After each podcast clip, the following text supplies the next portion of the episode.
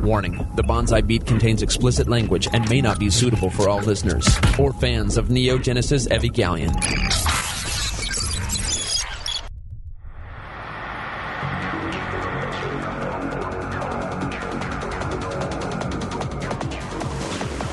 Several anime companies have gone bankrupt. 1,337 anime fans have been sued. All the while, the Bonsai Beat has been there to deliver you the latest in news, show reviews, and discussions from both the experienced and novice anime fans' point of view. And now, broadcasting from a deserted island so Funimation's lawyers can't find them, here are your hosts, Jellokun and Zac.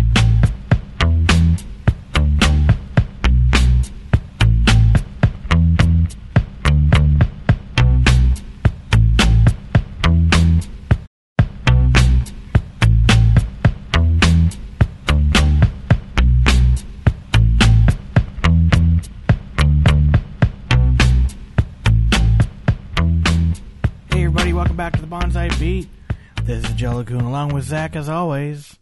As always. As always. Just we don't know how consistent, but dude, we say this every episode. I'm not even I'm done. I'm done. We release an episode when we damn well feel like it. true. yeah. Now I'm happy to be back. Um you know, yeah, it's been a while, but hey, life man, life. But uh we're not going away.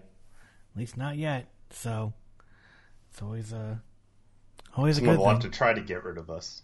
Sure, we're leisurely, but we're. Hmm. I don't know what other word we could be described as. That's that's very true. I was like, we're leisurely, but dedicated? No, dedicated people would be more strict. Yeah. I mean, I'm not apathetic. And it's like, um, as someone who studies economics, just, you know, we're decreasing the supply, which will increase the price and want for our podcast. Well, I look at it like there is a plethora of anime podcasts that release more frequent than us, and that the supply and the demand will never be met because I think there's more supply than the demand for anime podcasts. I would say that Yeah, I was gonna any. say if if you're trying to listen to all different podcasts and we're like let's say third on the list of like your favorite, then it's fine if we release every month because you're only gonna get enough free time to listen to it every month anyway. There you go. It's like, do you want us to be another podcast that adds to a, like a queue? Like I listen to some podcasts and I end up skipping so many episodes because they release like two a week. I just I Oh. don't have time to go through that many and catch up. I want to listen to like the newest one, you know. So, like, what kind of? So, I don't care what kind of podcast it is, but what what's your, some of your favorite podcasts? Uh, well, this one doesn't release a lot, but I really like Hardcore History, Dan Carlin, I've heard about that one. Yeah, I've heard of that one. and Planet Money, Freakonomics. Uh, Yep. Freakonomics is great, even if you don't like economics, though obviously I do. And NPR is just always, in Planet Money specifically, just has incredible production value. I'm always impressed. Dude, every with- podcast NPR does is like the creme la creme, like audio sex for your ears. like even if I'm not interested in the subject, like I love most of the people that do the reporting and how well it sounds in the interviews. I, I, I wish, like, I honestly, I don't know anything about editing audio other than like cut some shit out. I, I can't level. I mean, I've learned to level. Like now, it's like okay, now I know. Like you go back and listen to our old episodes, like oh god, Uh, I feel like once you came on board and I got better with stuff, they're they're probably the best sounding podcast we have. But I, I remember what about a month or two ago, I was looking for a for uh, a our site to see how things were, and I found I came across I think it was a Tumblr or something, or like a WordPress thing where someone was like, "Oh, my favorite anime podcasts," and we were listed. But one of the things they said was, "Well, they don't sound as good as the others," and I'm just like, "Yeah, that's true." I, I just don't know what to do. I'm I'm an IT guy. I'm not an audio guy. Like I I, I don't know. Maybe it's the. But well, but then you have to put it in perspective because like I listen to other popular podcasts, like some of Tim Ferriss's and stuff, and for a very famous and popular person, his don't sound good. so like, there's plenty of people that are certainly popular and Yeah. far more offensive. They have like static or like at least ours sounds nice, but not like super high quality. There's some that just like have some sort of grating noise that like is unlistenable on headphones. Oh yeah, I've listened to podcasts. Where, I mean, I've told the story about the one that asked us to come on, and their like co-host girlfriend was like snoring in the background, and I was like, "What? What? What? Who? Who wants to listen to this?" right. Like, at least, yeah, I type or I might whatever, but it's like not like a constant. I, I don't know. I just try for something that's listenable, where it's not like uh, great. Because I honestly, I, I don't, I don't know what more I could do other than buy you a really nice microphone and buy me. Because I've been wanting to buy for a couple years now a Shure uh, SMB7 microphone, but they're like after everything you need is like five hundred bucks. Mm-hmm. Although I've also Well, looked I feel like, like once you get to that point, a lot of the issue is like soundproofing of a room, and Yeah, I live in an I apartment. don't- no, I, I can't tell people around me to like always be quiet, you know. yeah, same. Um, So like at that point, it becomes like a studio versus uh, office issue. It's like drywall isn't Yeah. sound deadened perfectly. no, exactly. Although it is kind of funny. Um, probably about six years ago, seven years ago, maybe no, six or five years ago, I was recording. It was during summer, and there was a shooting outside my wa- my window, and Oh, the jeez. the microphone picked it up. I was like, "What the? F- There's a fucking shooting going on." I'm like, "Jesus Christ! I can't wait to move." Kids, uh, don't buy five hundred dollar a month apartments. They they don't get very well protection from shootings. So there hasn't been any shootings, but people play like obnoxious music or start up their shitty car outside my apartment. So I'm sure like I'll never reach the level. No, no one will ever obtain NPR in a residency, No. like because you can't keep people away from you. Well, that and I'll be honest, like I have a mixer, but I don't do anything with it. I've looked at stuff like the uh, I forget what it's called. It's like an uh, it's a little box that you just plug your microphone in, and that's it. Like it turns it from like I forget the name. It's like it's like ninety nine bucks. I, I forget the name of it. It's on Amazon. But no, I've been looking at like I've wanted to step up our audio quality, but I'll be honest, I'm just not technical enough to be like, oh, I need to do this, I need to do that. And I got friends like JP of, um, you know, his wide variety of shows, Starcast and and Whiskey Thursday and whatnot. Go check out uh, I don't know, uh, fightbait.com. All his he's an audio engineer for professional, and he's helped me out with some stuff.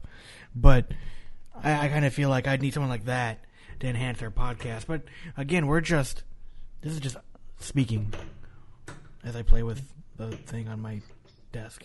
it could never improve. Bang, Um, exactly, bang. exactly. I mean, I, I gotta, don't know enough about not banging on desks to ever make it better. exactly. How how how can this not get better? oh man, but um, uh, no, I like some. I listen to a lot of wrestling podcasts.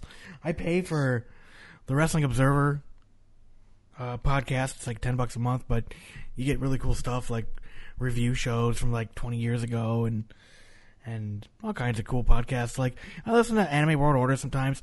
I used to listen to ANNCast a lot, but now it's become like the the Hope and well now it's not Hope anymore. It's Jacob, the Jacob and Zac show, and it's just it's not interesting anymore.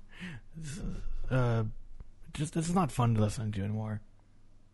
I forgot which one I even listened to.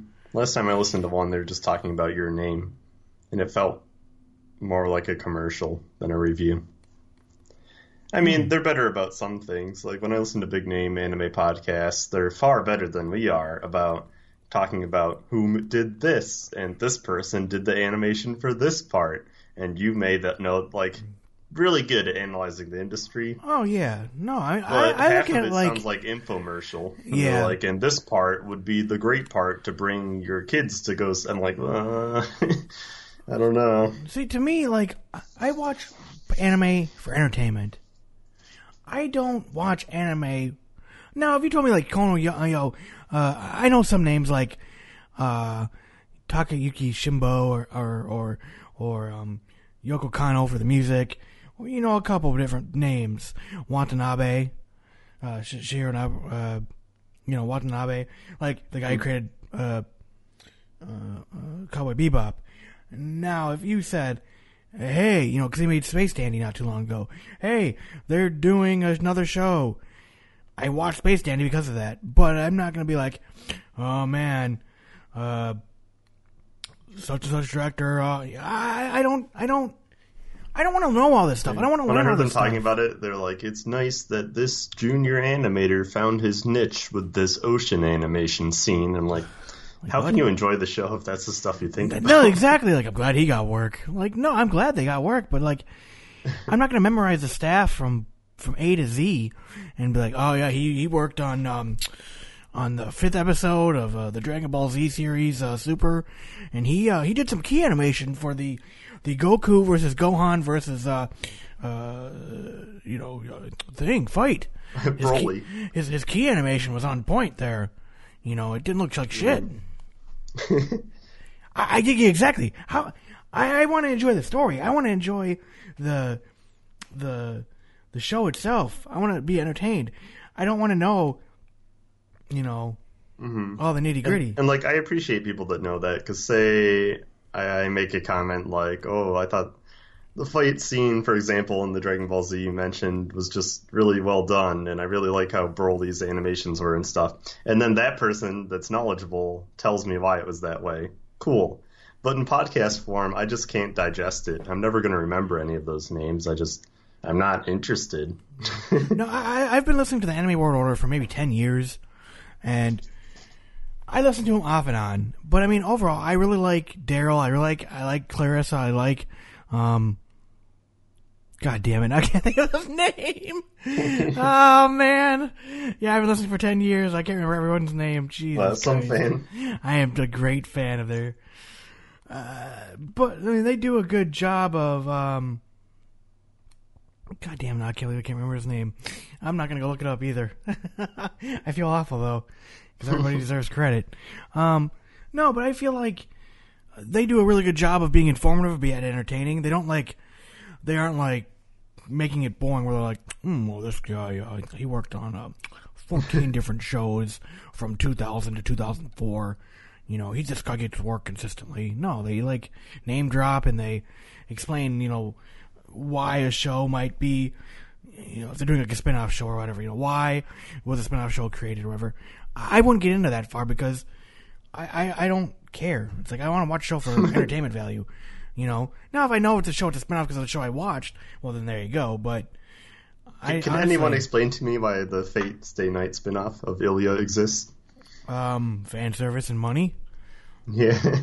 They, you know, It's like they- they're having a movie. It's like four seasons in a movie now. It's like about to surpass like the intellectual property of like the original series. so you know you might be shocked by this. Um, uh, you know, you might be shocked by this, Zac.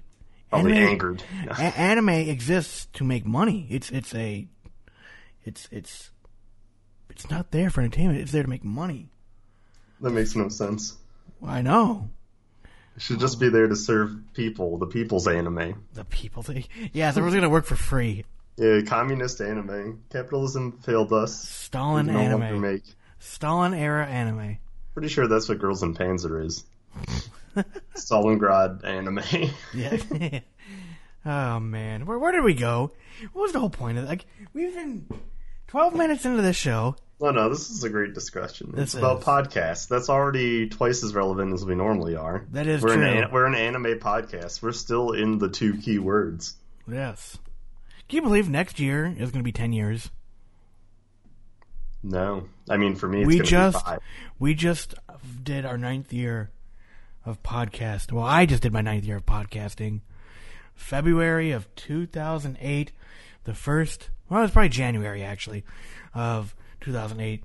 The first episode of the Bonsai Beat went on the air uh, at Bonsai Beat. Doc, at uh, what was it? Uh, bon, anime Bonsai blog dot animeblogger dot net. That's what it was. um, I was a blogger for a, for a for a site that's called Anime Bonsai, and I was like, "Oh, the Bonsai Beat, you know, news and stuff, the beat." Yeah, and I get it. We don't do news anymore we, though. no, we don't. But uh, I remember um uh uh you say um too much uh that was the most feedback I ever got in an episode. you say um, You um were too so much. proud slash devastated. Yes. Yeah, it'll be an interesting anniversary because I'll also officially be here for half of the show's life. It'll be my five year. It feels like yesterday when I posted on Reddit that I needed a podcast host. Yeah, what a scary place to look for a host. Reddit's opinions are scary and hive mind like. Yeah, well, I've learned to not care anymore. You could have found the worst person. Maybe I am the worst person. Yes, you are the worst. Although I feel bad for uh, Kirby. Who's that? That's the girl we kind of ran off when, when Oh, we were like, "You don't have a microphone," and she went on her laptop, and I feel bad for her. I always like felt bad for her. I didn't even remember that was a person. Yes. Hopefully she's still a fan. I don't And know. Now she isn't because she heard me. Yes. What? They remember me. I just remember the gel. No, wait, that's your name, Bacon guy. Yes. Whatever happened to Bacon? He reviewed Claymore and he was like super into it, and I'm like, that show is so bad. and it's not even true to the manga. For once, I felt like the snobby fan when we both started, but nah, to each their own, though. I still don't regret my first review of Future Diary. That show's great. Yep. Battle Royal anime for the win. True. Yeah, that was right after like Hunger Games came out, and I read all the books too. That's probably why I was on my battle royale kick. There you go. Uh, all right, well, I guess we can talk about anime now that we're done reminiscing like old people. Oh, my Although day. fitting for my birthday. Yeah, how old are you now? 50? Yeah, I feel like it. No, only 24, much to the dismay of everyone in my grad program, because they're all like at least 30. Really? yeah, well, not really, but I'm exaggerating. But they're all older than me. They're all like at least 26, so Oh, wow. all two years or more, because most of them do masters before they do the PhD. I'm just skipping along because I'm so smart. Oh, well, there you go. You already got your masters. Yeah, unofficially. You know, you should go watch Masters of Martial Arts, and then listen to my review. Yep, Wow. Masters of Martial Arts. Does it have real? That's not the kendo one, right? That's the one That's bamboo blade, right? Yeah, that's Kendo. kind of that's bamboo blade. Masters of Martial Arts, they fight and their clothes fall off. Like I Oh, punch yeah, you, that's just sh- like me in my PhD program. you're fighting economic, economics. Mm-hmm. I'm graphing and my clothes fell off. Oh man, that's hot. That's hot. Actually, I started. This is like a side note and, and no very related to anime, but uh, I'm the only white person in my cohort, and they call me the American, which What? makes me sound which makes me sound like some sort of main character from like a Harrison Ford movie. But I am known as the American.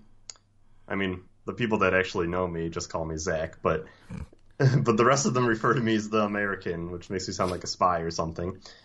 And they're all obsessed with how I go to the gym, so they made me. Well, they didn't make me, but they asked me to bring them. So now I'm training like my foreign army in the gym. Man, so are these like what nationality? If you don't, are they all Chinese? No, uh, in my group of friends, there's one Chinese person, two from Bangladesh, two from Nepal, and one from India, and one from Iran. But I don't really talk to that guy as much. Gotcha. I'll just bite my tongue. So like, yeah, Nah, I'm not. I'm a variety, but like no European people. Gotcha. Strange. At least they don't call you a Yankee or like cowboy. They might like, but not to my face. Hey, it's Tony Romo. I'm, yeah, they probably have some like racist term for me when I'm not there. It's alright. I accidentally called them Indian because like I, I just had to generalize about them. I'm like, oh, uh, they heard me on my phone with wait, my brother. wait, wait, like, wait. What, what do they prefer to?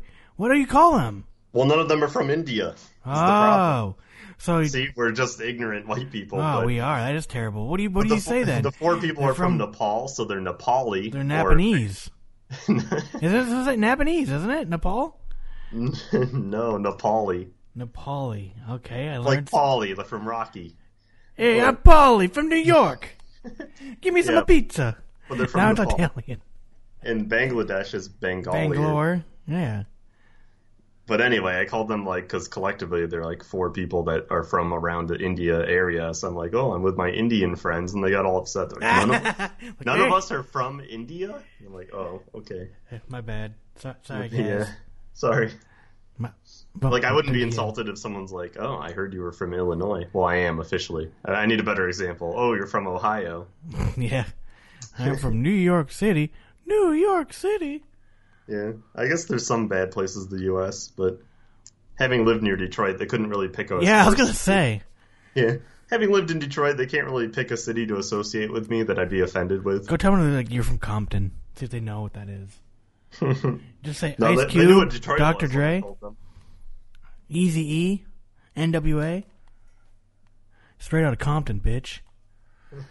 Uh, anywho, what are we reviewing today? We're talking about The Godfather. The Anime. Godfather of anime. No, no, Not that makes it sound like it's good. On, there's a lot of Godfathers of anime. There's Tokyo Godfathers from our favorite guy, Satoshi So, Kon. so you hear this shitty car outside? Oh yeah, Yeah, see, this is what I have to deal with. It's some like terribly old Whoa, Toyota, yeah. like Oh, yeah. Supra or something, and he just sits out there and revs it before he goes because it's so shitty it won't stay running. it has to be warm, yeah, and I mean it's, awesome. it's fucking hot here today. It was like eighty. dude. So It was don't 74 here today, and it's fucking February. God bless Mother Nature That's and what I'm saying. It was eighty-two here, so. Uh, I don't know why he needs to rev it up, but that's what I have to deal with. This is why we can't have nice podcast sound. well, I thought the uh, podcast was very good until the the ruffian in the in the Ford Pinto decided to rev this engine wildly. yeah, they need to really work on their sound quality control. Yes, yes, Try living where no one else lives. yes. We need to get soundproof proof booths and top of the line microphones and Mhm. Whatnot. Anywho, we are going to be reviewing last season's 91 Days. Which I gotta say, I'm excited to do because for once, it's an original story. It's not. It's not. uh It's not based off anything. It's all original. And Well, I mean, interestingly, it took you like 91 days after it ended to finish it. Hey, I had to watch the Funimation dub, and I'm glad I did. Leave I at that. regret not doing it. So Dude, it was awesome. Um, but yeah. So, uh, uh, what have you been watching through this time?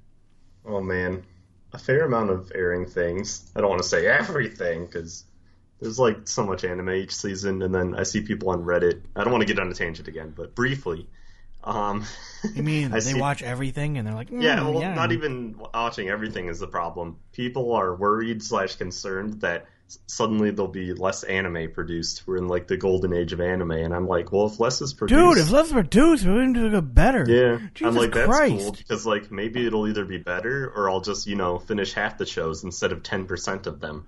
Oh, there's 60 new shows in a three month block. Oh no. Yeah, I don't know why people are concerned Four about that. block. Oh no, It's like you would have to only watch anime ever to finish all the shows, which maybe some people are into. But I guess. I mean, Jesus Christ! Like, I, I remember like ten years ago, we didn't get probably half as much as we get now. And now it's like, oh, here's eighty new shows for the next three months. yeah, now if there's like ten OVAs instead of like twenty, people are like, well, it's just s- such a sad Anime's season for anime. Anime is dying, Zac. So I've been hearing for ten years. You could Anime support dying. them by buying more Blu-ray releases. We could have a hundred shows that we don't want to see. Exactly. Come on, do do your part. So I've been watching my favorite show of the season, Interviews with Monster Girls. You son of a bitch. I can't wait to hear your You comment. son of a bitch. So, I first thought this was the spin-off of fucking Monster Girls, whatever that show was. Monster Musume. or- yes. It's definitely not. I See, I thought it was a spin-off. So I watched it yesterday. So Funimation's doing the simul dub. They're up to episode three, and I watched all three damn episodes in one sitting. Not because I wanted to, but I was like, ah, well, there's only three. Okay, it was. Come on, you weren't hooked after the first one? Ah, How can you not find the vampire Ah. girl so endearing? ah, who? The the vampire girl. Yeah, she's pretty hyper though. Perfect. Um, yeah. So I was pleasantly surprised that this show had nothing to do with Monster Musume. That's what I thought it was. I was literally I thought. thought I was just constantly pressuring you into watching like the fan yes, show. I was like, what do they mean interviews I'm with like they, monster they girls? fuck a snake. It's great. I thought it was like a sit down thing of like each monster girl got like like a one on one interview with like John Stossel, John Cena. John Cena. so uh, uh yes, you're you're the uh you're the snake girl. Uh, but but it's okay. Well, I'll talk about why I love it since you're just not into it. Well, no, I I watched all three episodes. I like the vampire girl because she's all like super energetic and happy. But then the Her facial Dullahan, expressions are great too. yes. And I found it funny though because I was thinking to myself, you know, dude, she's like, I'm see, I'm a vampire, and she had fangs, and I'm thinking to myself, how many anime girls have a fang? I thought of like instantly thought of, uh, my little sister can't be this cute, and what's her face, uh, or, or, or you know the, what, what's her name? Main character of Oreimo. Uh, Kirino. Uh, Kirino, yeah. She's got the fang thing going on. hmm Like I was like, that doesn't do anything. Like every anime girl has. Yeah, those. but at some point when she like does her full smile, she has two fangs. Oh. I feel like the fang trope usually only shows one that is true. You're because it's like a convenient way to like animate somehow the side of their teeth. yeah. But okay, but she has two. She's a vampire. yeah, normal people only have one fang. And uh, I watched the first episode dubbed after I watched all six of them subbed. what do you think of the dub? I really like it. I thought it was good. Uh, they portrayed the characters well. Like going into it, I'm like, okay, I expect this from her personality. Like, really, the defining moment of episode one is like when they first sit down and have their discussion or whatever. And so I watched that part. I skipped like the beginning, and it was really good. She portrays the high energy. I feel like it's even maybe the Japanese dub is better at portraying how hyper she is but uh, the English is maybe better at portraying the bashfulness. But maybe that's also because I speak the language and it's easy to tell which words she's embarrassed about saying. Mhm. Where in when I'm reading the sub, it's like, okay, she's really hyper. She seems embarrassed about the comment about sucking blood, but I can't tell which word she was embarrassed about because like she's done saying it before I can read it. hmm So I thought it, I thought it works really well because in those one-on-one conversations, you can really focus on like their facial expressions without reading. So, and the show does well animating the different people having conversations. So Yeah. Although I feel kind of like they they put a lot of focus on the Dullahan girl, and well, it's kind of funny at first. Like, I always kind of feel like this show. It's supposed to make the viewer like, oh, I want to protect them. They're so cute and innocent, even though they're weird. You know what I mean? Like that's what I kind of feel like. Like I don't know how to feel like like overall what's the point of the show? You know, like obviously it's supposed to be like slice of life. Like, oh, they're cute, weird things. I mean, hopefully you find out like why these exist or whatever. Cuz like well, you didn't get to the episode. I think four uh, yeah, the last cements one it. Okay, cuz the last one was about the succubus teacher. Okay, yeah, four. You haven't had like the snow girl No. get her problems resolved. No, no, no, no. That's where it ended up. Yeah, that's the like- one that really cements it. Is like better than slice slice of life for me because it has the other monster girl characters like stick up for her, and it's not just like another girl talking to the teacher being like, like you said, like the one on one just makes you feel bad for them. Well, not necessarily bad because, like, I think he brings up good questions, but Hmm. I feel like overall, like, like with the Dullahan stuff, like, oh, you're supposed to feel like you're supposed to protect them, and right. be, you know, you're supposed to be their white knight. You know, I thought four was really cool because the guy doesn't get involved, and this sounds very Tumblr esque. it's not my intention, but um, it shows how like marginalized groups would work together. And I mean, everyone deals with bullying in high school, mm-hmm. and that was like the theme of the episode or whatever. But it's it, they make like interesting commentary on it gotcha. how well you'll have to watch it but the, the main driving point is like everyone deals with bullying it's not the point that you're making fun of people that are weird, that shouldn't be behavior at all. And the vampire girl confronts these two other girls that are making fun of the snow girl. And it, it sounds stupid, but it was really well done. And I'm like, oh, this is like a nice change from the repetitive formula I thought the show might become. Mm-hmm. Which I was okay with initially because I'm like, oh, the vampire girl is really cute, and I hope she's protected, like you said. But four really made it my favorite of the season because it showed it can do more than that. Gotcha. And it's only 12 episodes, I'm guessing, right? As far as I know, yeah. I I really feel like unless you're gonna do like, oh, they go to the beach or they all do something fun and oh my god, look at that. I don't feel like the show has a lot of longevity. Yeah, I can see that. Like I it's mean, kind of there to judging by like, the opening and stuff, like the there's only three main girls plus like the teacher, so like you said, eventually everyone's issues will be resolved. But yeah, I think it's a very fun slice of life show, and it showed me it could be a little more. So no, yeah, I, I- yeah, I gotcha. But yeah, I'll keep watching it. Why not? yeah, and the dub's good, so I mean, it's not like a chore to watch. No, exactly. Although I'm into it, so I'm watching them all subbed, but I'll go back and watch them dubbed probably if it continues to be how it is now. I enjoy it. I'm watching Gabriel Dropout. I couldn't finish the first or second or the second episode. Oh I have not God. picked it up since. Satania is the best character of all time. all of her mock evil plans. At, at some point, the foil gets old though, because they're like the angel characters are bad, and the devil ones are just goody two shoes, and uh, it's so funny they don't know. it's like, I mean, overall, it's a stupid premise. I like it less than the Monster Girls show, but um, some of the situations Satania gets herself in, like the not knowing how to use chopsticks and stuff, pretty funny. I thought, or she like snaps them down the wrong way. But they make her character so like brashly confident that it's funny to see her devastated afterwards. it's like really, I guess I can prize the show for like uh, mastering tropes enough to have characters that are interesting, but the plot is stupid. and they wear like a ton of different outfits. Um, I don't really notice that in anime, but like in every normally it's episode, not. they've Normally like, they all wear the things. same thing.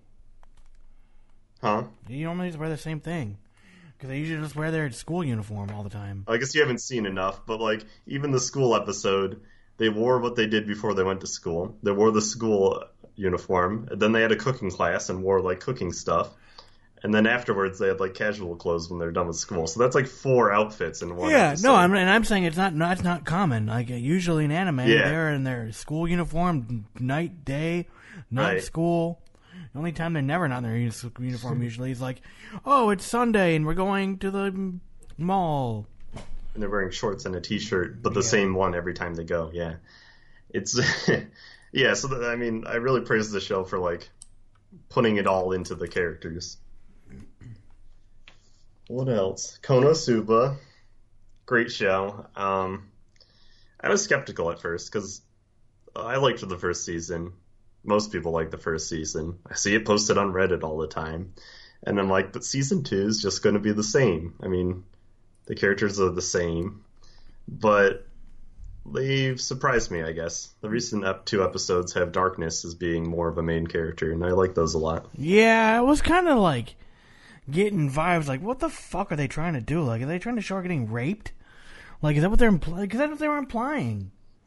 I mean, was the whole getting show. feel uncom- I was trying to get uncomfortable, like, what the fuck, you know? And then they're like, oh no, it's really this. she was not gonna trying on. Clo- yeah, the whole show thrives on double entendre. Yeah, but And- like rape to me is like that's not funny. Like there should be never like they seriously for 3 episodes they implied that she's being raped Yeah, I guess you're right. or at least having sexual advances that she didn't want. Unwanted. Yeah. And But but her character enjoys that. no, so, I, I like- get that, but they but they do that stuff in a comedic way where she's like, "Oh, but don't do it." But that's with that's with the main character and her, and you know things like that. That's not. This was like, "I'm gonna kill you," and you're a sick bastard, and da da da da da. And it's like, I I what what, what am I supposed to take away from this? Like, she's being gang raped or something? She, you know, like what the fuck's going Yeah. on? And then it was like, oh, we got you. Like, no, rape should not be used uh, for a fucking comedic effect. Like, uh, honestly, I've never seen a good. Well, let me take that back. I have seen one. God, this is gonna sound horrible. I have seen rape used once in a. How do I want to say this? I can only think of when I watch now and then, here and there, where one of the characters gets raped, but then she fucking murders the shit out of the person who raped her. Like, beats the shit out of him with, like, I forget what it was, something hard, and she, like, ran away. Like, it was a, like, this horrible thing just happened, but then it's like, you saw her, like, get this strength from this horrible event to make it stop and make it stop for good. But it was used to like frame the horribleness of the show, and it wasn't using it as like a uh, device to be like, oh, we need fan service. Oh, just do a rape scene or or have a rape scene for no fucking reason. Because there's been anime that I've watched where they've just had random rape scenes for the sake of shock value. Of oh, we we went there. Look at us, we're edgy. Where the scene in here and there, now and then, or now and then, here and there, uh, felt like yes, the shock of the event, but the overall tone of the anime is life is cruel and terrible, and it fit with everything, but they also made it like something where you're not just like, oh, well, that happened. Well, move on. It was a very powerful thing. It was a very powerful. So I think you're saying it should be used for effective storytelling. Yes, but, exactly. But never will that overlap with comedy. Yeah, exactly, because I really felt like, Like Perfect Blue uses it good because it's like the movie she's acting in where she gets raped, or Gunslinger Girl where the girls are a result of something tragic, and one of them is like from a snuff film where she gets raped, and it's like uh, this the super contrast of like a terrible incident, the redemption, and then like her cleaning up society. So like yeah, it can be effective storytelling, but it never be a good plot device or a good way a or narrative. yeah. Yeah, like to me, like yeah, exactly. You hit the nail on the head. I'm not going to say anything more, but yes, you were you were 100 percent right. That's exactly what I was trying to say. I was, I was trying to. And I didn't want to say something like, "Oh, yeah." Anyway, anyway, yes, you were correct. So, otherwise, I've really been enjoying Konosuba, and you're right. It's it's very much the same. What's starting to kind of piss me off though is like every time the girl in the glasses shows up, she's like, "Oh, I need your help." It's like, Yeah, why? Like, what? Is it is the joke supposed to be like they're never going to get out of the starting area? Like, I personally, I want to see these people like grow as, Yeah. like, like get new skills and, and Like I like when things. Megumin's rival was there because I'm like a new character, and then Yeah. Darkness has more episodes now, so cool. Like she, would- her only trope was like she likes the abuse, Yeah, but now like she's a real character, so that's cool. you So I'm excited Aqua and like Megumin took a back seat yeah, for new characters, but there's still like you said like an unnecessary amount of like setting up the episode where like they run into someone and they run into the girl with the glasses and they're blamed for something, but it's not their fault, and now they're in debt and they have to undo it. Like Yeah. I'm t- I'm tired of that. yeah. It's like it's this is a fucking game. Like you don't go in debt in the game. You just have no coins. You know, I can't go. It in seems resolved at the most recent one. but- Well, okay, I haven't watched that one. The last one I watched was like episode five, I think. I don't, I don't the know. arranged marriage one. Yeah, Yeah, okay. There's one after that. with- uh, Darkness is the main character again. And that Okay. one was my favorite so far of the season. I haven't watched it yet, so I'll probably watch run it. into another of the like Demon King's army or whatever. Yeah, bring the Demon King back. He was awesome. Um, but yeah, no, I just feel like I'm liking Konosuba. I mean, I watched all the episodes in one sitting. I was like, ah, this is fun. But I could start to see where they're like, oh, re- we're repeating that again. Oh, they're doing that again. Oh, they're doing that again. Uh, okay. And maybe that's where we, that may have been what prompted them to you know make a joke that went too far, like the rape one, because uh, when you're already the extreme ridiculous comedy show, how do you stay new? Like you really got to push the envelope, you know? I guess I, I just think like people like to show for the comedy. They aren't staying for a serious plot. hmm To me, rape is a very serious subject that should be tackled with Too heavy for the fun show. exactly. That's exactly it. Like people don't like Konosuba because of the engaging story. No, it's the opposite. It's obviously there's no engaging story other than high, you know, hijinks ensue. You know, don't don't don't try to give me a, uh, you know, don't try to give me a fucking super serious story after, I just wanted to keep mocking fantasy shows. yeah, or yeah, gaming in general. Yeah. But yeah, anyway, I really hope they start like force, you know, the getting the skills and all that stuff. Like keep keep making them better and get them out of the starting area and actually like give. I like the shows that they have goals, like when they had to go in the dungeon and like find the treasure. That was a fun episode because it's like, oh, finally, they have a goal, and then they blow all their money on the giving everyone free liquor. You know, of course. Oh, they did this really cool thing, and then of course We gotta they- set them back so they're there yeah, forever. yeah. It's like fuck's sake. Um, but yeah, no, I, I really like enjoying Konosuba. So far, you've watched like everything I have. How impressive! And then finally is Little Witch Academia, but I haven't started watching it. Well, that show sucks. No, I'm kidding. I haven't watched it. we both haven't watched it, even though I love this series as a whole. But Oh, it's like not on one you talked Crunchyroll, and I just like haven't sought out where to watch it yet. Gotcha. So I have been watching uh, pretty much all that. Uh, I also finished 91 Days, obviously, for the review. Um, but I've been I've been going through my blue my DVD library, and a show I watched I bought a while ago called All Purpose Cat, uh, All Purpose Cultural Cat Nuku Nuku. what a name! Exactly. I'm like, what the? Fu-? But it was a full like series purchase for next to nothing. I was like, oh, cool, f- complete series, awesome. I will gladly buy it. Well, finally, I sat down and watched it the other night. It is funny as fuck. It is from 1992. um, it's like the first of its genre, which is kind. I, I've, I'm always so conflicted when I watch these type of shows because I've only watched three or four episodes so far, and I was really confused because I thought I was watching the wrong version of the show or something.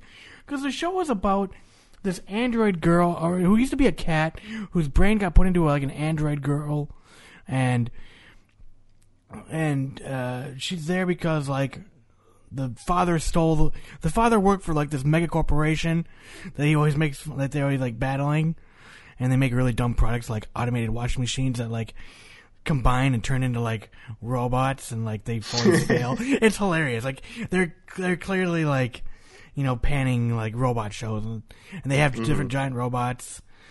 Like and she has to like battle. Like she's got like it started with her going to school for the first time, and like he's walking with the young child.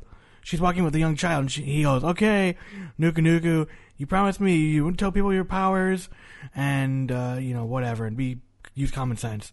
And she's like, not paying attention, and like walks into a crosswalk, and a truck runs into her, and the truck's destroyed, but she's just standing there like, "Oh, whoops, that happened." but the show is really about like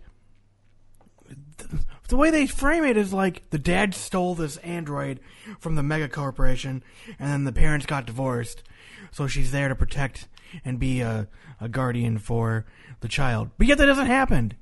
So I'm like looking like, am I watching the wrong? Because they had a spin-off show too, and an OVA, and I'm like, d- d- am- I watching something else? Like, is this complete collection? It's 12 episodes. So I, what I'm only what makes you say it's the first of its genre? What genre? I guess this was like this is like the uh, robot girl show, you know, because then they got popular with things like Chobits. I can think of off the top of my head, where it's like, oh, the fantasy girl comes from nowhere and serves her master type shows. Oh, like Heaven's Lost Property. Yeah, yeah, yeah. There's been a million of these shows. Most of those shows, that genre basically died out before I got into anime. yeah, You saw it created and the end of it. yes. Well, and so this was like the first show, and this is clean. Like, there's no nudity, there's no fan service, um, but it's like it was be, everyone re- refers to it like like Excel Saga, like the clean version of Excel Saga. Um, and like I said, only three episodes in, and so far I'm just kind of like, okay, it's kind of funny. Like, uh, what I like about it is because I felt like they were just destroying every trope in anime. Like, there's a girl who's an occultist. There's a girl who's rich and stuck up. And every time she talks, they've got these two other girls that go, that's right, that's right. Whatever her name says is right. Like every single time. Um, there's a guy who does nothing but sing. He has an acoustic guitar and he sings every fucking one of his lines. It's amazing. like every character in the classroom has like their own genre of like the the the classic anime trope, you know. And I was like, I didn't even know the show was from 1992. Like I was just looking up the show. Like I just pulled the show off. Like I I bought it and it's been sitting on my shelf for maybe a year, and I, I was I was like, that's always a weird name. What, what, what the fuck is this show? You know. So I finally popped it in the other night. And you're still not sure what it is, but I yeah, I mean so far it just feels like it just feels like um uh she goes to school and like it's funny because they'll be like, "Oh, the school is is uh part of the men men oh, uh, let me get the name here. Um let's see. Um, one sec here. So it's called All Purpose Cultural Cat Girl Nuku Nuku. The best part is that she doesn't look like your typical cat girl. She doesn't have ears that stick, you know, she purrs and stuff and like does little meows every now and then, but it's not like Black Cat Cuties or or whatever. Um, well, you know what I mean? Like those shows where they go way. yeah. Well, it just reminded me that John watched that show, and I never did. Plat can or Plat can it? Yeah, Cat Planet. Okay, so yeah, there's an evil corporation they say is Mishima Heavy Industry. So the dad used to, is like a genius inventor, and he like apparently used to work for Mishima Industries. So every time they do so, so the, the school is ran by Mishima Industries. So the rule is, well, they want to test their new products at, at the school. So like the first episode, they test um, a washing machine and um, the, they're they're in the middle class, and all of a sudden they're like, "Oh, students, stay inside. We're we're testing our latest product." And they cut to the dad. He's like, "Damn you, Mishima! What evil plans do you have this time?" And then it's like a robot that like turns into a, it's like a washing machine that like has eggs, legs, and arms, and like pulls out a dress. It's like washing, and it's like it's like it's just a dishwasher. It's just a washer. It's like no, it's something more evil. And then it like breaks and like has to be destroyed by Nuku Nuku. She has to like defend the school. Um, or like the second one is like a heating and a defrosting unit that goes that like and they're always like, "Damn you, Mishima! What other evil plans are you doing?" And like they'll be like, "Oh, we have a new product, the uh, a, a a freezer and a and a warmer, so it could freeze something or it could cook something." And so like they take it to the fair, and uh, they pray they like, "Oh, look at this great tuna," and they're like, "Look, we can flash freeze this tuna." And he they freeze it, and he goes, "Damn you, Mishima! What have you done to that tuna?" And then they put it in like the the heating thing, and it burns the shit out of it. He's like, "That tuna could have been eaten. Now it's ruined. You evil, evil company." And then they like go berserk and like This is like comedy Cat Girl Mega Man. Yes. And so a lot of people like Sarah like this is like Excel Saga before there was Excel Saga. And it's very much now it's like the slapstick zany, uh, you know, what's going to happen in every episode, you know. But I like the guy who sings. He's my favorite. I I wish I could play the audio for you. Fuck you Skype. Um because I'd love to play like the clip of the guy singing like he's like, "Oh no, the school, it's going to be damaged." And he's like doing acoustic riffs. That's awesome. I'm assuming this is in English too. Yes, it's dubbed. It was dubbed by ADV. Uh, released by ADV. It was a dub. The dub's really good. It's only six episodes. It is I found an OVA, I guess. So that's the OVA. I'm watching the TV. Hmm. All right, to give you an idea of what the show is like, check this out. I'm so sorry. So sorry. Just jump through a third story window. How? This is the third floor. Now that we've cleaned up that mess, let me introduce Miss Atsuko Natsume. Everybody, make her feel welcome. Hello, everybody. It's so nice to meet my new classmates. A newcomer, huh? well, that means I have to sing a song. La la la la, a newcomer comes out of the blue. She appears before us all. Oh, she didn't waste any time after transferring to this school. That stunt of hers must have been done to get the attention and hearts of all the boys. Well, she'll learn that I'm the queen bee around here. That's right. That's right. What Miss Chico says is right. Bad omen. Bad omen. She came from the direction of the rear demon's gate. Uh, something horrible is going to happen.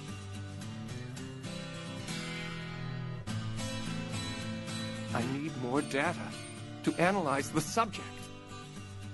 Oh, they're so weird. All right, so like, if you've been watching anime in any t- length of time, you could be like, "Yep." So, apparently, this show is the the TV show is from 1998, right, Zac? Yep. So, the only bad thing I gotta say is every time they introduce a character on the screen, they do this weird strobe light effect. And I swear to fucking God, I'm gonna have a seizure or three. Every fucking episode is like, here, new character, bam, strobe light. Japanese letters with strobe light. Well, in the in the dub, they actually uh, they all actually made that. In the DVD release, they actually made it in English. Oh, that's good. Yeah. But still pointless. Yes, I was like, Because every time you see the character, you have to see their name. Maybe that in itself is a trope. I don't know. I I think it could be, yeah. but what'd you think? I mean, yeah, it had all the stereotypes right there. And Don't you want to watch it now? Yeah, and I'm curious. I don't see how anyone could write a coherent story with all of those disjointed characters. and I'm interested to see what the what the evil company's up to. Yeah, damn you, Mishima. I hope it just has an incredible twist at the end where they actually do something really evil. Yeah. Where he was right the whole time. The best part is, so a little more spoilers. To get so they they cut over to Mishima Industries. Like there's a normal like uh there's a normal office building of people just you know randomly doing work, and they'll start getting stuff that's a secret call. Like they show two women like doing Xeroxes, and a Xerox starts saying secret call, secret call, secret call, and. Like someone gets like an email and it's a secret call, secret call, and they cut to a guy in the bathroom shitting, and his toilet paper says secret call over it. This sounds pretty and then great. they have to dress up in like these fucking like evil anime. Like you know, how every character's like flamboyantly dressed, so they get Mm-hmm. they're all flamboyantly dressed in like capes and shit. And like the head guy who's supposed to be evil has like a face mask on and like a robe and a cape, and he's like, "This is where Mishima Industries controls the market, but we need more." And then you find out that like they make like household like just junk that never works. They even say, yeah, their products usually suck and break. Ah, the show's amazing. Um, yeah, you should check it out. I mean, it sounds very entertaining. so that is about all I've been watching. Um, I've been looking at, through Funimation's catalog to see if there's anything worth worth watching. I've, I've been wondering if I want to f- keep doing prison school or not. I watched a couple episodes. and I was like, eh, it's not bad. It's not great, but it's like, eh. hmm But yeah. Um. All right. Well, let's just get into DVD picks because we spent nearly an hour talking so far. It's another week and more DVDs are being released. What should you get? It's time for the weekly DVD picks. I don't know if there's any. We got Persona 5, the animation, which I've seen. It's just one episode as a prequel to the game that's going to come out. Well, it's out in Japan, but it's going to come out here in April. Um, no, but um, wait, I don't even know how to say this. No, Nobunagan. I imagine it's like about Oda Nobunaga or whatever, but they Gotcha. added like an extra U and N. Um, complete collection, One Piece, One. the myth, the Mystic Archives of Dantalion. Okay, that's a thing. We got Busou Shinki, Armored War Goddess. So, yeah. And Comet Lucifer. None of those sound very romantic. No, no, they don't. No? Nothing on that Yeah. list. We got. Let's do next week then. Ghost in the Shell, standalone complex, complete collection, Blu-ray. How much is that Definitely going for? Um, well, they have two listed here. Oh, I guess one's second gig. Yeah, They're- that's they're second both, season. They're both seventy. Ooh. You got the Asterisk War, Volume Three. I don't know how that show has so many volumes. I heard bad things. We got Assassination Classroom, Season Two, Part One. All right. Freezing Vibration. Yeah. Yeah, fan service. Remember that show? I I played the trailer for you for freezing, and they're like, "This is this is great. Oh, yeah. Women fighting over me." Noragami Arigato. Thank you. I watched some of Noragami, but I don't think I ever finished the second season. Ultimate Otaku Teacher. Oh yeah. Unbreakable Machine Doll Save Edition already. Damn. I, I love that show personally, but it was very short. And Well, now you can get it for twenty bucks. Yeah, had no continuation, but I think it was great for what it was. Green Legend ran. Uta no Prince Sama Revolutions. That's uh Prince. That's that's Utena, man. That's Why is it called that instead of Revolutionary Girl Utena? because they felt like being all Japanese about it. Apparently, I don't know. That's a great question. Mm, no, you're wrong. This is something What? else. It is. This is Uta no Prince Sama Revolutions, the third anime adaptation of the Otome game Uta no Prince Sama, The Boy's Love. What? So yeah, it's I what mean, the fuck? it's Why, homosexual like Utena, but it's not the same. No, it's it's it's not the same. Poor. Oh. No. I picture that girl getting slapped. Sony Pictures with Metropolis, Woo. Sailor Moon Crystal. Boo. yeah. Boo, Sailor Media, Moon. Coming right out of Accel World, which I thought they did wonderfully with. They get all the bad rep with Sailor Moon Crystal. Boo. Wait, why why haven't we seen new anything new Accel World? What the fuck? Oh wait, they have SAO money now. Yeah, I mean, recently, like, the Accel World movie came out, but half of it was recap, and people were mad, so I haven't Well, seen it yet. Yeah, same here. And dude, the same guy does Sword Art Online. Yeah, the same author. Accel World is just like a better show, though. I was excited for a movie. Yeah. Well, none of that sounds good. I wouldn't waste my money on any of it. I saw Persona 5, and it was very average, but I am going to play the game. Of course you can play the game. But Persona 5 is like the only thing on the list. I have to buy a PS4 just to play the game. I don't even own one. Damn. I have a crappy Xbox One now. Used to have a PS4. Man. But all the weeb anime games are on PS4. But I How want- could you ever leave? I, I want to protect Yuna, uh, Asuna, in that Sword Art Link game. Hollow Revelations, or whatever the fuck it's called. Clearly doesn't play the game. Clearly I don't. doesn't even know the name of it. Yeah, I mean, Asuna can die. Ah! We're gonna get hate mail now. yeah. From Asuna no, I Lover like her 1. character much more than I could ever like Kirito. The overpowered beater. it's still the running joke between me and my friends. Even one of my friends made a reference today. Because John and I were playing a game, and I was reading about the game, and then my other friend Zach was like, Are you guys being beaters right now, reading about the game to get an unfair advantage? and it's like, even people that don't watch anime in my group of friends now, like, use it as some comedic insult because it's such a Ah, ridiculous jumped line. the shark. Now it's popular, and it's like Attack on Titan. Now everyone knows about it. We're not cool. Yeah, I mean- we're, you know what? This podcast is done. Too many cool people know about anime now. We're we're too mainstream now. Yeah, Sword Art's definitely mainstream for good or bad. But Whatever. Hey, make that money, man. Make that money. yeah, I mean, otherwise we're only going to get 50 anime a year instead of like you know 55. like 300, 300 yeah, like some unconsumable amount. All right. Well, that's DVD picks. Um, I guess you choose ass class. Ass Class season 2 Mm-hmm. More ass. hmm But not as much ass as freezing vibration. Yeah, very true. very true. I'm curious to know what the Mystic Archives of Dantalion is. We'll look it up. That's too much work. I don't We'll care we'll wait. much. All right. Please hold. We Yeah. are searching things for your entertainment. Secret call. uh, oh, it looks like the Gosick. It's like very Victorian. Does she have But- a bonnet? Yeah, but she does. Oh shit! And she's fat. And she's in like the Victorian black dress, but action, mystery, historical, supernatural. It's the same genre as ah, what the fuck? Let's see. As Huey settles into the manor, an old rival of his grandfather's arranges a meeting with him.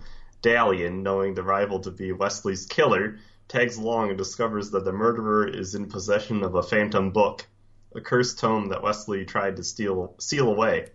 When the book puts the two in danger, Huey discovers that the Biblioteca Mystica de Dantalion and Dalian Jesus are one and the Christ! same. and she entrusts Huey with the key to unlocking the knowledge stored within her. Wow. If that's not a euphemism, I don't know what is. Together, Dalian dick? and Huey seal the book away and thus begin an unlikely partnership as they solve mysteries caused by other phantom books. What? What?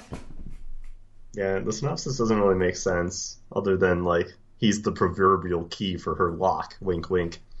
And You must the be out. Biblioteca Mystica de Dantalion and Dalian are one and the same.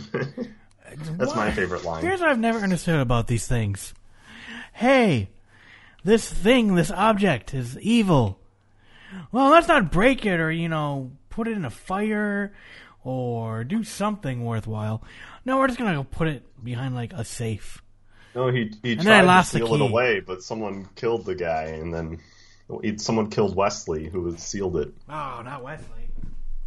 It's like yeah, shows like this always have like one family whose sole purpose of their lineage is to seal it away, and the other one whose sole purpose is to murder them and release it. It's, It's a like- poor man's version of JoJo. Yeah, maybe you could just both not have that be your life goals, and Thanks then just lot. do nothing. Thanks a lot, Dad. Give me this fucking responsibility. I can't just be a normal kid. Asshole. See, I don't even hate JoJo for that because I love that show. I'm too biased. Yes. It's- But that's more like their families are rivals. Their families aren't rivals because it's JoJo's goal to seal something away. Although you could say it is as it relates to the mask. But You know what? I just thought of. We need more Hajime no Ippo anime. what is his family's goal to be a boxer? To be a boxer. To be the best there very was. there very was. I don't know. The best there very was. Wow. Clearly, Ippo's family does not speak English. No, they are very Japanese. we are very Japanese boxers. We will become best there very was. Yes. Ah. I hope some English dub in the future um, just like makes a point of dubbing it poorly because none of the characters are English. I think it'd be pretty funny if they just dubbed it in like very broken English and they're like Uh, this no, family. I think people would be like, "That's very racist." Yeah, but maybe just having them speak English is racist. Are we whitewashing their culture? We are. but yeah, very broken English, and you have like one European family in the show, and instead of having them do like broken Japanese, they speak perfect English, and everyone else does broken English. I actually think they did that in a show not too long ago. I think they did that in Free. Like really, they went to like New Zealand. The gay swimming show? The gay swimming show. is already praised for doing the thing I wanted. I guess I. Yes, they went to like New Zealand and like, or like no Australia, and like the people spoke like perfect Australian English in the in the show, and then like uh, the the Japanese were like speaking broken, terrible English. Yeah, I mean, I guess that does happen. Like K-On does it too when they go to London. Yep. but I just I just think it'd be funny if the whole premise of the show was that. I like sushi. Mm-hmm. All right, 91 days. Uh, how about right now? Not 91 days now. Fine. Boo. Well, you're the one that wants to talk about this. I'm just gonna bash it once you build it up. What? So Now you you get to start. All right. 12 episode show. Um, like I said in the beginning of the episode, it is a work of originality. It's not a from a game. It's not from uh, a manga. It's not an adaptation of any kind. Thank fucking God. We actually get a fucking ending in this show. Wow, you mean if you make something its own source material, you're allowed to write an ending? I know. Shocking. Cra- crazy. it would never work with Konosuba. so, the show uh, is about, and the show, and honestly, even the title card, um, they give they they don't give away the ending, but it's it's very much like okay. So the show is about uh, a boy who then turns into a man from you know seven years on. The first episode, his parents, his, his family's murdered by uh, by the um, the Vanetti crime family in this um, out in this fictional town called Lawless, and um, they're just outside of Chicago. It's in the U.S. apparently. Uh, the show is based in the 30s during Prohibition, so. Um, and then we meet the surviving child named Angelo, who gets a letter saying, "I know who killed your family," and his whole motivation is to uh, basically take down the Vanetti family and kill everyone involved with his parents' murder and his family's murder. So his mother, his father, and his younger brother Luce were all murdered by the Vanetti crime family. So his goal is to get into the family and then take them down from the inside. He happens to know a buddy of his who kind of he meets back up with after seven years. Um, uh, uh, what was his name? Uh, uh, Car, Car, Car, Corteo. Corteo, that's it. I was trying to think how you fuck you say it again. Yeah. Um, uh, Corteo, who happens to make like this really good like whiskey, you know, uh, whiskey Moonshine. Yeah, pretty much moonshine. So he gets an in to sell this moonshine, and uh, he gets part made part of the family. And then he systematically starts killing the people from the inside. And what do they name the moonshine? Lawless after Lawless the town. heaven. And he has to he has to change his name from like Angelo Linguini Yeah, so to he, he becomes an alter ego named Avilio. Mm-hmm. So, um, so what basically this is 91 days from the start of the show to the end, um, during his life. minus the seven years they skipped. Yeah, exactly. So, you meet all kinds of characters. It is crazy the amount of people you meet in this show. And at first, I mean, I remember talking about this. Uh, we had to have a fucking like. Someone on Reddit made like a graph of who belonged to what family and how everybody was connected. But then after a while, it became super fucking obvious. So there's three main crime syndicates. There's the Vanetti family, which is like a small uh, organization who kind of runs Lawless. Um, and it's they have what's called the island, which is like this man-made island within the show, within the city. That's like basically like no, nothing good happens there. And then you've got the Orko family, who's kind of a bigger, uh, a bigger crime family, and they're kind of competing with with the Vanettis over the territory, and they're trying to make money in the same territory, so they're always fighting each other, and and you know basically just you know the rivalry. And then in the background of all this, you've got the um the what was it the what were their names? Um, I think it's something with a G, but I don't remember. yeah, um, the Glacia. That's what it was. The Glacias. Mm.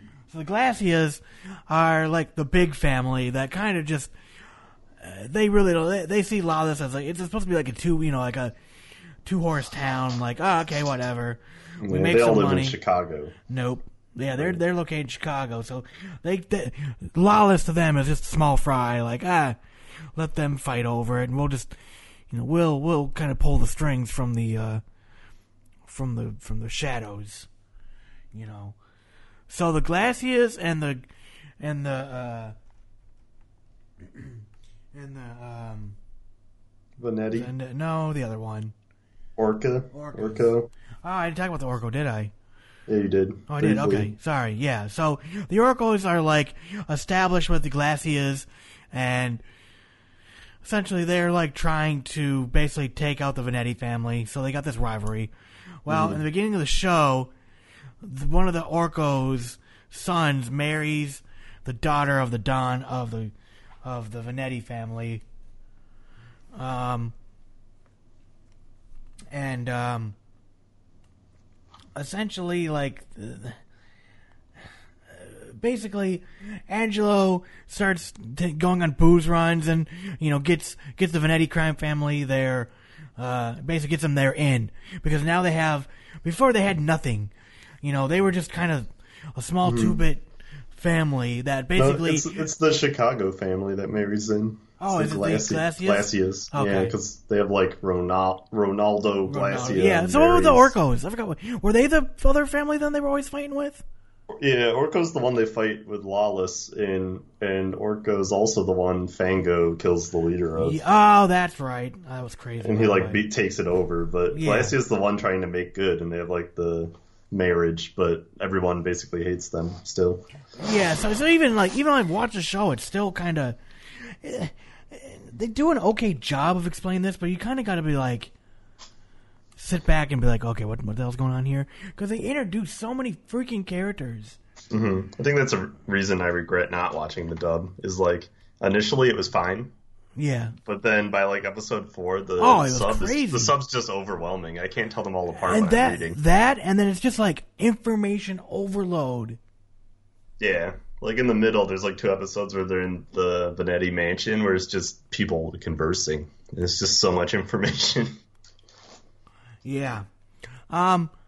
So yeah, you mentioned Fango. I think my favorite character of the show because he was just so out there. he was so lawless. He was. He fit the town. He pretty much did. So Fango, um, is basically this hood, like the the the the main villain, I guess you could say. Um, and he's like sadistic crazy. Um, and I really like the dub work they did for him. The dub overall, I, I loved it. I'll just say now, I love the dub work. So essentially, the show revolves around two main characters: Angelo and Nero Vanetti, the the eldest son of the Vanetti crime family, and essentially he's trying to vie for becoming the Don. He's next in line with his younger brother, Mateo. Um, but Nero has run out of town um, because he doesn't want to go along with the plan of the Glacius and the Vanettis uh, coming together as you know stop warring because he's like ah they're just you know they're they're waiting for their chance to wipe us out you know they're taking their orders from the Orcos and the Orcos are taking their orders from the you know from the you know people in Chicago you know so they're like well fuck you then Nero get out of here so Angelo and Nero go on basically go on a uh, go on a road trip essentially, um, and they do things. Uh, Wink, show, wink. No, nothing gay. Shut up. Oh, okay. They don't do Uh, things. I mean, what really found this show engaging was just everything moved so quickly in every episode. Like every episode was like you felt satisfied. Um, like uh, the sh- the show is really good at like having the a mood and having the characters like the like when we see uh, Angelo the first time, he's like this depressed, just kind of there person, and he keeps to himself. And you know, we meet him, and he's like got a wallet and threw threw us a bunch of money, and we finally find out he's got like fifty wallets. It's like a super edgy guy. Yeah, like, Um, don't talk to me. I'm so bittered from my past. Pretty much. But you know why he's bittered because his whole family was murdered. But, Yeah. yeah, he's So- very recluse in the beginning of the show. Yes, but then he like kind of comes into his own. Like, and there's events that happen that are truly shocking. I mean, um, Except the entire end. yeah. I can't wait Well, even bash then though, it was like you knew it was no, gonna. no. Okay, well, no, no, so you, you, know why knew- his name Nero, right? Yes. from the, From the Matrix. his whole end follows exactly Nero from the Roman Empire. Oh, I did not know. Wait, what? If you know Western okay, I don't history- know. I do not know my history. So Okay, so I know a lot of history, me. and this is why the show annoyed me. Because the last two episodes are just someone lifting real life history. So Really? Nero, uh, well, basically, there's a lot of backstory to why this happened, but he was eventually hated in Rome and drove out of the Senate. And what happened is he was disguised and brought to his friend's villa outside the city. Okay, so remember when they're trying to escape Nero out of Lawless? Yeah. And they have to like to disguise him or hide him in the car and drive him out of there. Okay, that's that part. And then he's like very upset that he couldn't make right with the Senate and that his family in the Senate is falling apart. So that's where he was talking about the job that, that his parents were murdered at. He couldn't pull the trigger and kill uh, Mhm. Angelo. Okay, yep. And then he says he has a lot of regrets and prepared himself for suicide. That's what the real Nero did. But then he couldn't do it. And in the end, his most trusted private secretary was asked to perform the task. I'm just reading the Wikipedia, but I knew the general story before. So then, eventually, um, he didn't have the guts basically to kill himself, and his trusted aide did. So the whole end of the show is So like they well, hold on, hold on. So, well, what about the fact with his younger brother, where he becomes, you know, in charge of the crime family because the the fa- basically the back half of this is the father of the you know the the Don of the Vanetti family. Basically, he's old and he's dying, and he's kind of like, hey, one of you guys are gonna get it. Well, because Nero is out of town, um, uh, Matteo becomes the lead leader of the Vanetti family, and essentially becomes so paranoid about everything. Mm-hmm. You know, uh, you know, events occur. I guess you could say. What about that event that occurred? Uh, unrelated to this? Um, I'm assuming Yeah. so. I mean, kind of unrelated. Okay, no, Nero Nero banishes his brother, real life Nero, from the city. Okay, I don't so- know. I don't know quite enough to know if it was because they were like a rival for being the leader, the emperor, but. But yeah, the whole end was just upsetting because it was like, oh, he was disguised, and then he was evacuated. He has deep regrets from his past, but he, re- he like he mentions, I think, in the show, like that he didn't feel like going on living until he met or Avilio or whatever. I don't think that I, I don't remember that. But then at the end, I just remember him that- saying that I, I, I felt like I regret because he's like I didn't want to murder anybody, but the fact that I couldn't shoot the kid who ran away, who happened to be Angelo, um, you know, my father, you know, I had to keep proving to my father that I was worthy to be the next Don. Like I always felt like I owed something to my, you know, my father thought less of me because of that. And he was 14. So here's what the interesting thing is. The characters, like, Nero Vanetti is only 21 in this show. Hmm. Because they said he was 14 when they originally went and did that job. It was his first job for the family that he did. And he was 14 at the time. So he's only 21 or 22. They say he was seven years after the fact. Yeah, I don't know. Just that didn't seem predictable. Yeah, anyway. so I thought the ending felt like him finally getting, finally doing what he was supposed to do begin, uh, uh, in the beginning during the job. Like he's like, finally, I I did it. He doesn't say Mm. that obviously, but that's the way because he just kind of closes his eyes and, you know, and don't get me wrong, you guys are probably like, oh, you're telling me the end. No, the fucking title card has Angelo or Avilio and and uh, Nero, Nero. and like a church pointing guns at each other, like they're sta- like there's like standoff, like who's gonna pull the trigger first? Like Mhm. even in the opening scene, I watched a mother's basement on YouTube of what's in an op for this show, and realized they use a lot of footage from episode later episodes. Mhm. Um, they don't have any really original footage per se in the op, so it's very much like okay, this show is built around something to do with Nero and Avilio. But what's cool is they kind of they form a friendship, they form a bond, and it's almost like, hey, if we weren't in the shitty situation of you know being in a crime family, we had to actually get along, you know.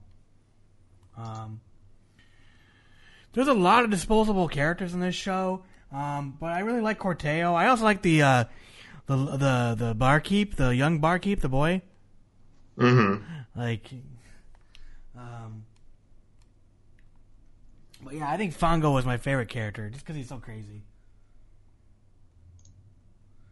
Um, but yeah, I mean, uh, they do a great good show though of of having events where it's like something big will happen.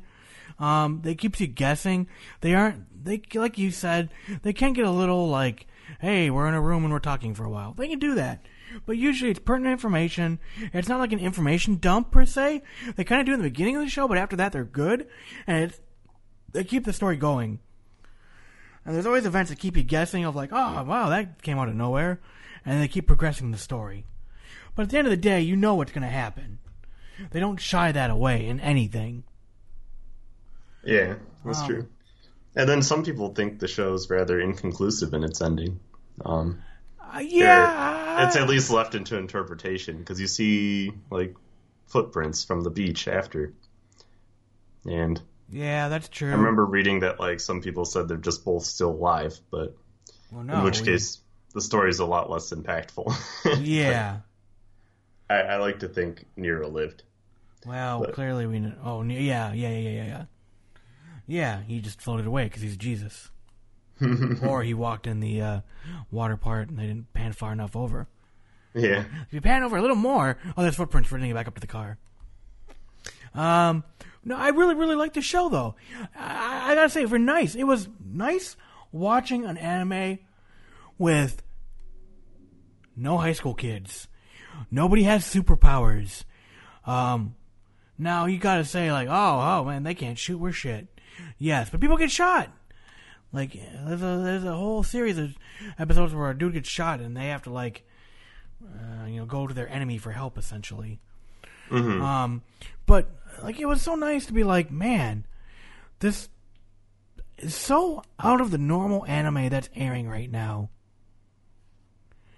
There's no high school. There's no special powers. Nobody's There's, like there's no magical wars. Yeah, there's no- twenty seasons. yeah, there's no like, oh, he's a super skilled, uh, um, he's a super skilled assassin because he was, you know, like, stuff. Like I look at stuff like, uh, Requiem of a Phantom, where they were like, you know, kind of it's a mafia kind of mob kind of deal, but it was like, oh, this person was kidnapped as a child and trained as an assassin, and now they're an assassin, but you know, other Yeah. stuff. No, this was like a period. I still piece. dislike that about anime. It's like it's not entirely original because they set up the main character to have like some overriding tragedy. Yeah, So, like, that's true. So cool. It like pushes the story along. But the problem I have with these types of shows is for every other encounter he has, I know the writers are gonna say that drives him more than anything else could. For example, when he's given the gun and told Yeah. to go shoot, you know.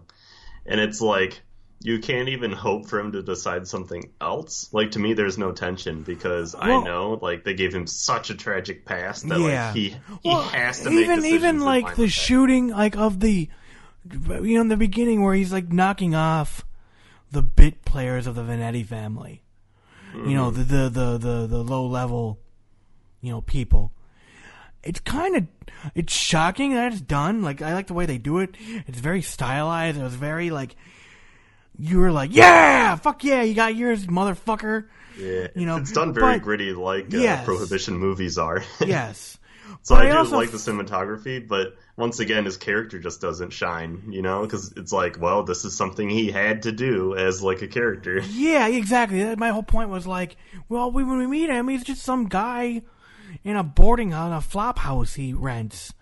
Mm. You know, we but yet he can go to this like he can be this killer. Like, did he did he take shooting lessons? He's Like, a powerful, edgy guy, which like anime has too much of. But But I mean, like, I would have liked some more backstory, like what happened in those seven years to get to this point. Because he abandoned his friends and, fa- you know, his friends. So he clearly wasn't coping with it all this time. No. Therapy then- wasn't a thing. Yeah, not in the 30s, apparently. But no, like, he hadn't seen Corteo in seven years. You know, but he bumps into him, essentially. You know, he doesn't even know he makes the booze, and he goes, oh, we got a plan. We can get in. Here's my opportunity to get into the Vanettis. Um, you know, he uses that. But I, I wish they would have did more about between Bring, brings me back to my main problem is like the only reason it happened seven years ago in the story wasn't because they wanted to write something in between. It was because it's more tragic that he was a child during it. exactly. And it's like eventually there's just too much tragedy factor where I can't uh I don't know, I can't like be surprised or get wishful Yeah. that he might make a different decision because they made it the most powerful thing they could ever do. And but then set him I, I up as a felt character. though they did really good stuff though. Like when they were building up to the crescendo of the anime, the Playhouse opens, and they're like, "This is gonna happen. This is gonna happen." I mean, you had the the other events of of the you know the the the, the character who we find out who actually sent him the letter.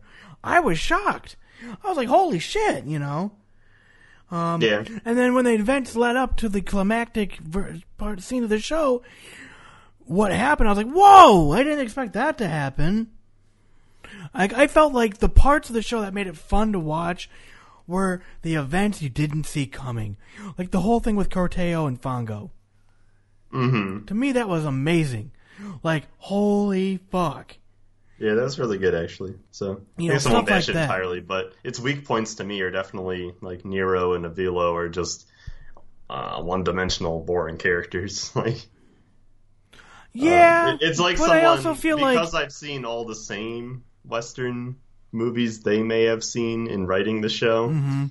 The show probably seems more exotic to an Eastern Japanese audience. To me, having known enough about Western history and seen all of the other Prohibition movies, it seemed very textbook. Like I could write this story. Gotcha. I mean, like, I- yeah, and I feel like I didn't really see that many influences per se. Like, I would have thought like, oh, the, you know, maybe a, a homage to like a famous scene in The Godfather or or Scarface or something. You know, hmm. the really popular, you know, or even it's, The well, it's not even necessarily that. I should say I've seen enough revenge type movies Okay. that they have to be done a certain way. It just so happens it had a prohibition skin, and it was really you know, like like you said, it was well done for what it is, and it had some good twists. The, the, the one thing I did but notice, it's hard to write interesting characters into like a historical type show. I thought it was pretty cool that they finally were out of Japan. Obviously, they spoke Japanese because of because of the you know obviously it's a Japanese TV show, but yeah. I felt like it was really well done. The setting, the characters were really they were dressed appropriately until the episode where the prohibition officer he was going to spend the day with his family, and you see his wife and kid in like kimonos. oh, I didn't. And I'm that. like, what the fuck are they wearing? They're like wearing kimonos. outside of Chicago. You're in fucking Chicago. You're in Illinois in the 30s. Who the fuck wears a kimono? The guy's not even Japanese. He was like every Danny every American. He was like, um, you know, Rex Banner from The Simpsons. yeah, it would never happen. Look at me, Rex Banner. I got a new hat. um, but yeah, like I, that was the only time I was like, "What the fuck?" But they didn't eat rice. They didn't, you know, they ate soup. They ate meat. It was like, um, you know, I, I was, I was I, upset was by really how much good. they were eating during the Great Depression. oh come on, they're rich. Fine, come on. Orko was a big, fat guy who Yeah, who owned an Italian was- restaurant. Yeah, and he it was, pretty rich. great when he made all of his supporters. Fango made him all of his supporters Whoa, eat whoa, a little whoa, lasagna. man, damn, man, but spoilers. Damn, dude, that was like I was, I nearly threw up. Um, I was like, holy None shit. of the show is that compelling for me, so I don't know. Uh, to me, I really enjoyed it. I mean, I like I said, I watched this episode. I watched all the nine remaining episodes in two sittings. Like I plowed through them. It was just an interesting watch. Um, You give it overall. I give it an eight. I give it a six. I I mean, I really like the care. I like the period. I like the fact that they stayed almost on point. You know, the characters, pieces, the set design, everything was on point. The you know, all that. Um, Their suits weren't. Suits were baggier then. well, we can afford I mean, tailors. It's just nit nitpicky things. Their suits were too form fitting. Uh, too many Model Ts for the period. Uh, there was probably lots of Model Ts because that's probably all there was. Yeah. Remember, it's the 30s, isn't? The Model T came on in the early 1900s, or the late 1800s even. hmm Cars were a thing then, but they also had horses and stuff too. So, but yeah, I, I really liked it. I, I mean, I would say definitely watch it. It's something that's like out of the ordinary. It's not. It's something that's unique to anime. I mean, and there's other shows.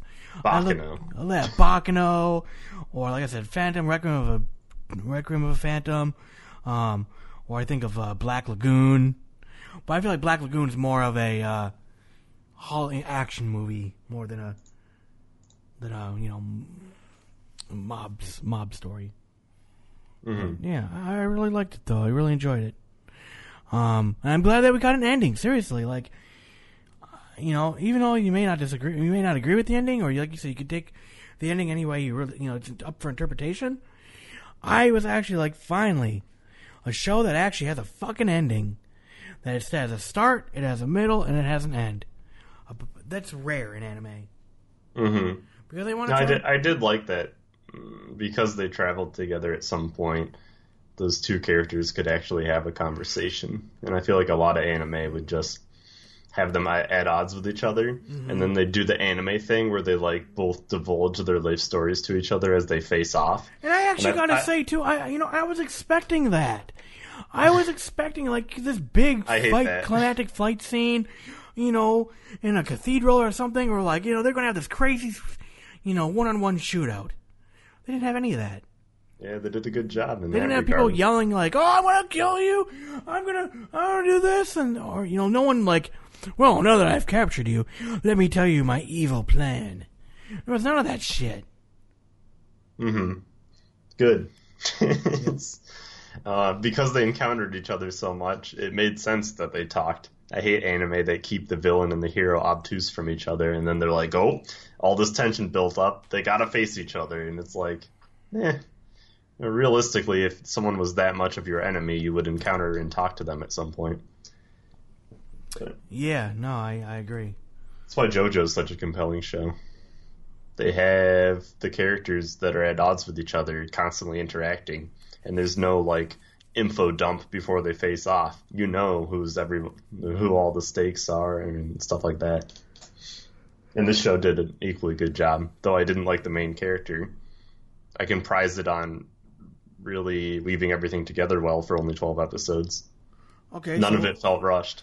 No, it did not. But it felt like twelve was a sweet spot because I think if they tried more, it would just be like, oh, we got to do this more random jobs. Oh, we got to go fight someone, or you know. What I mean.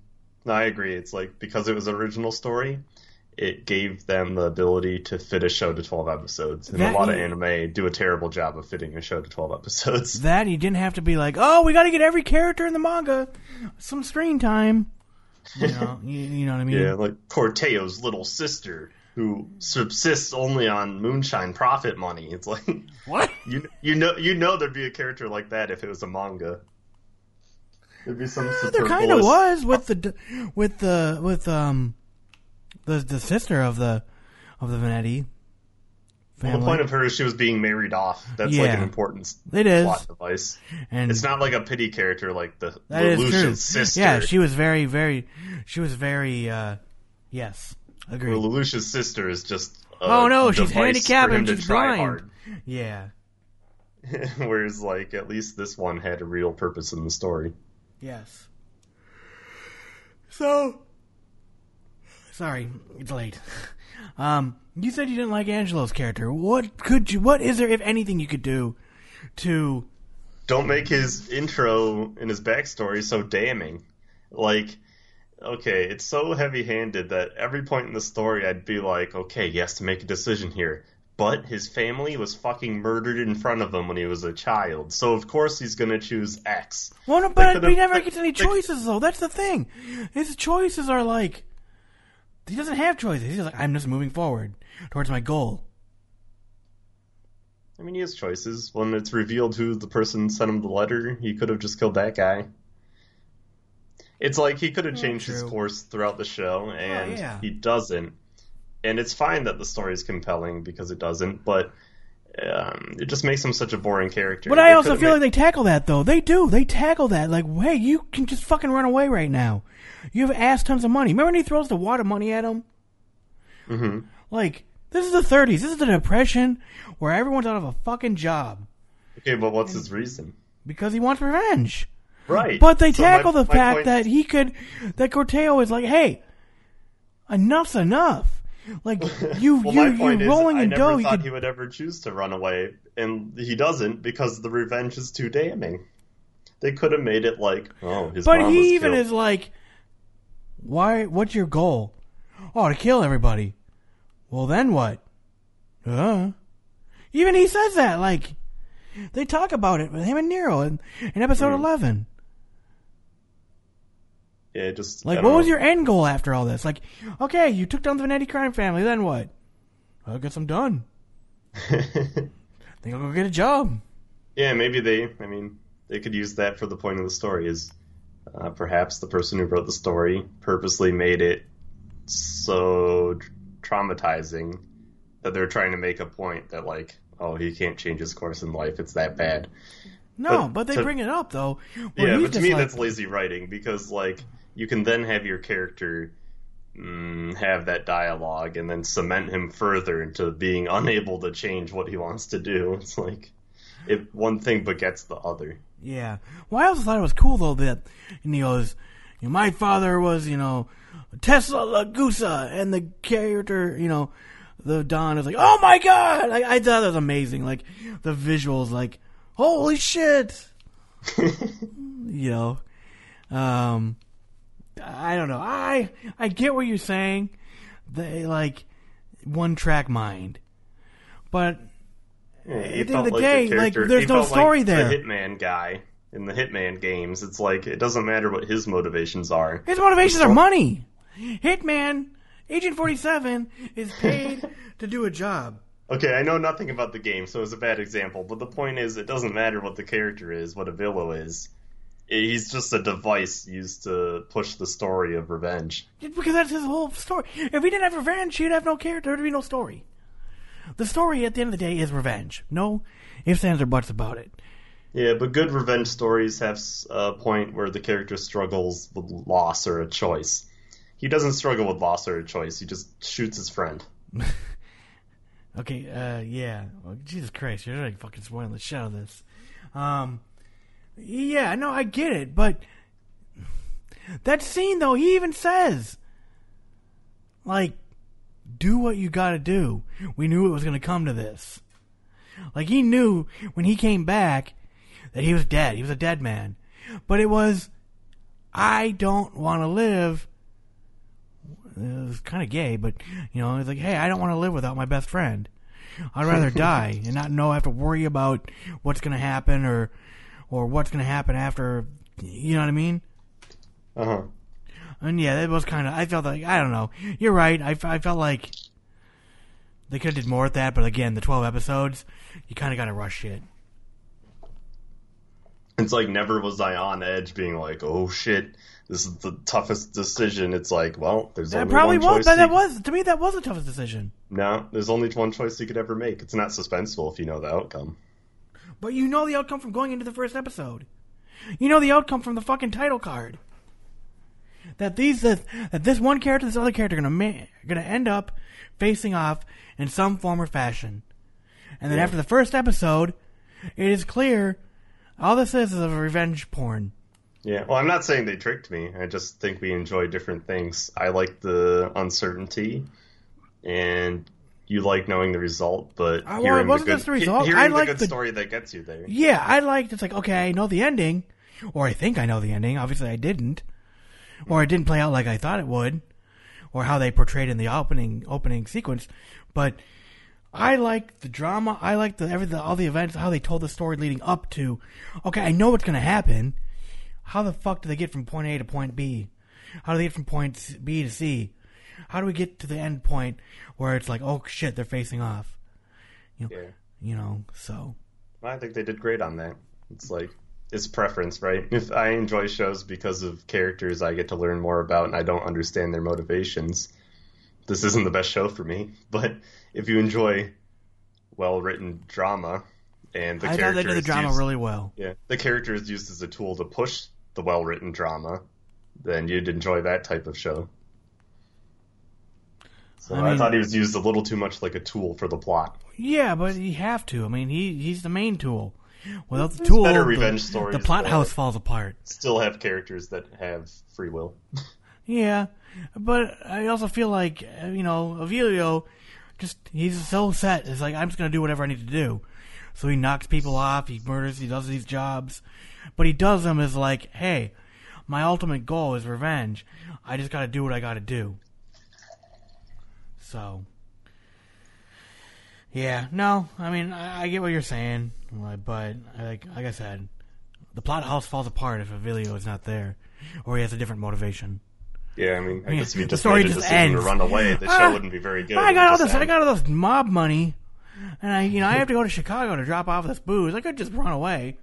It's not like GPS exists or anything. And there's like you five could fucking disappear in the episodes 30s. after of him just on the beach with cute honeys. Exactly. He's like, It's like- fucking behind. He goes. He goes to Japan.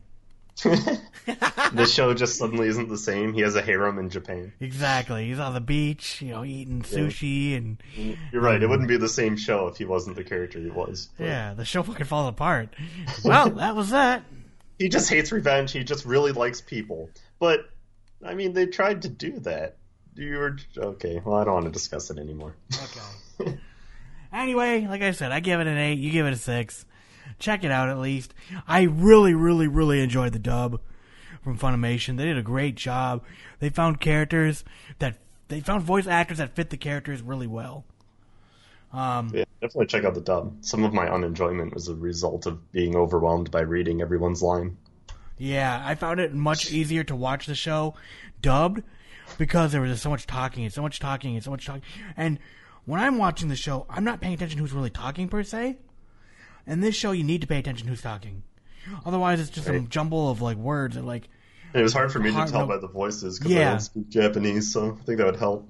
Yeah, the dub was really well done. Everyone's very unique accent, not unique, but very well defined.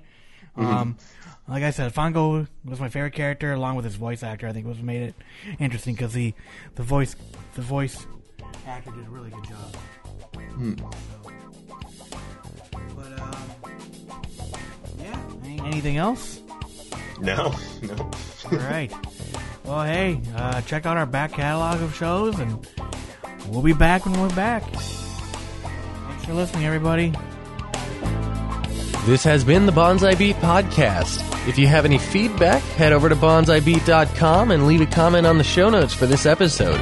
While you're there, you can also find our review index, which has a list of all the anime that we've reviewed on the Bonsai Beat Podcast. If you enjoyed this episode, be sure to add us to your favorite podcatcher. You can find links to do that on our website. Otherwise, we're also on iTunes and Stitcher Radio if that's easier for you. Once again, this is the Bonsai Beat Podcast. Thank you for listening.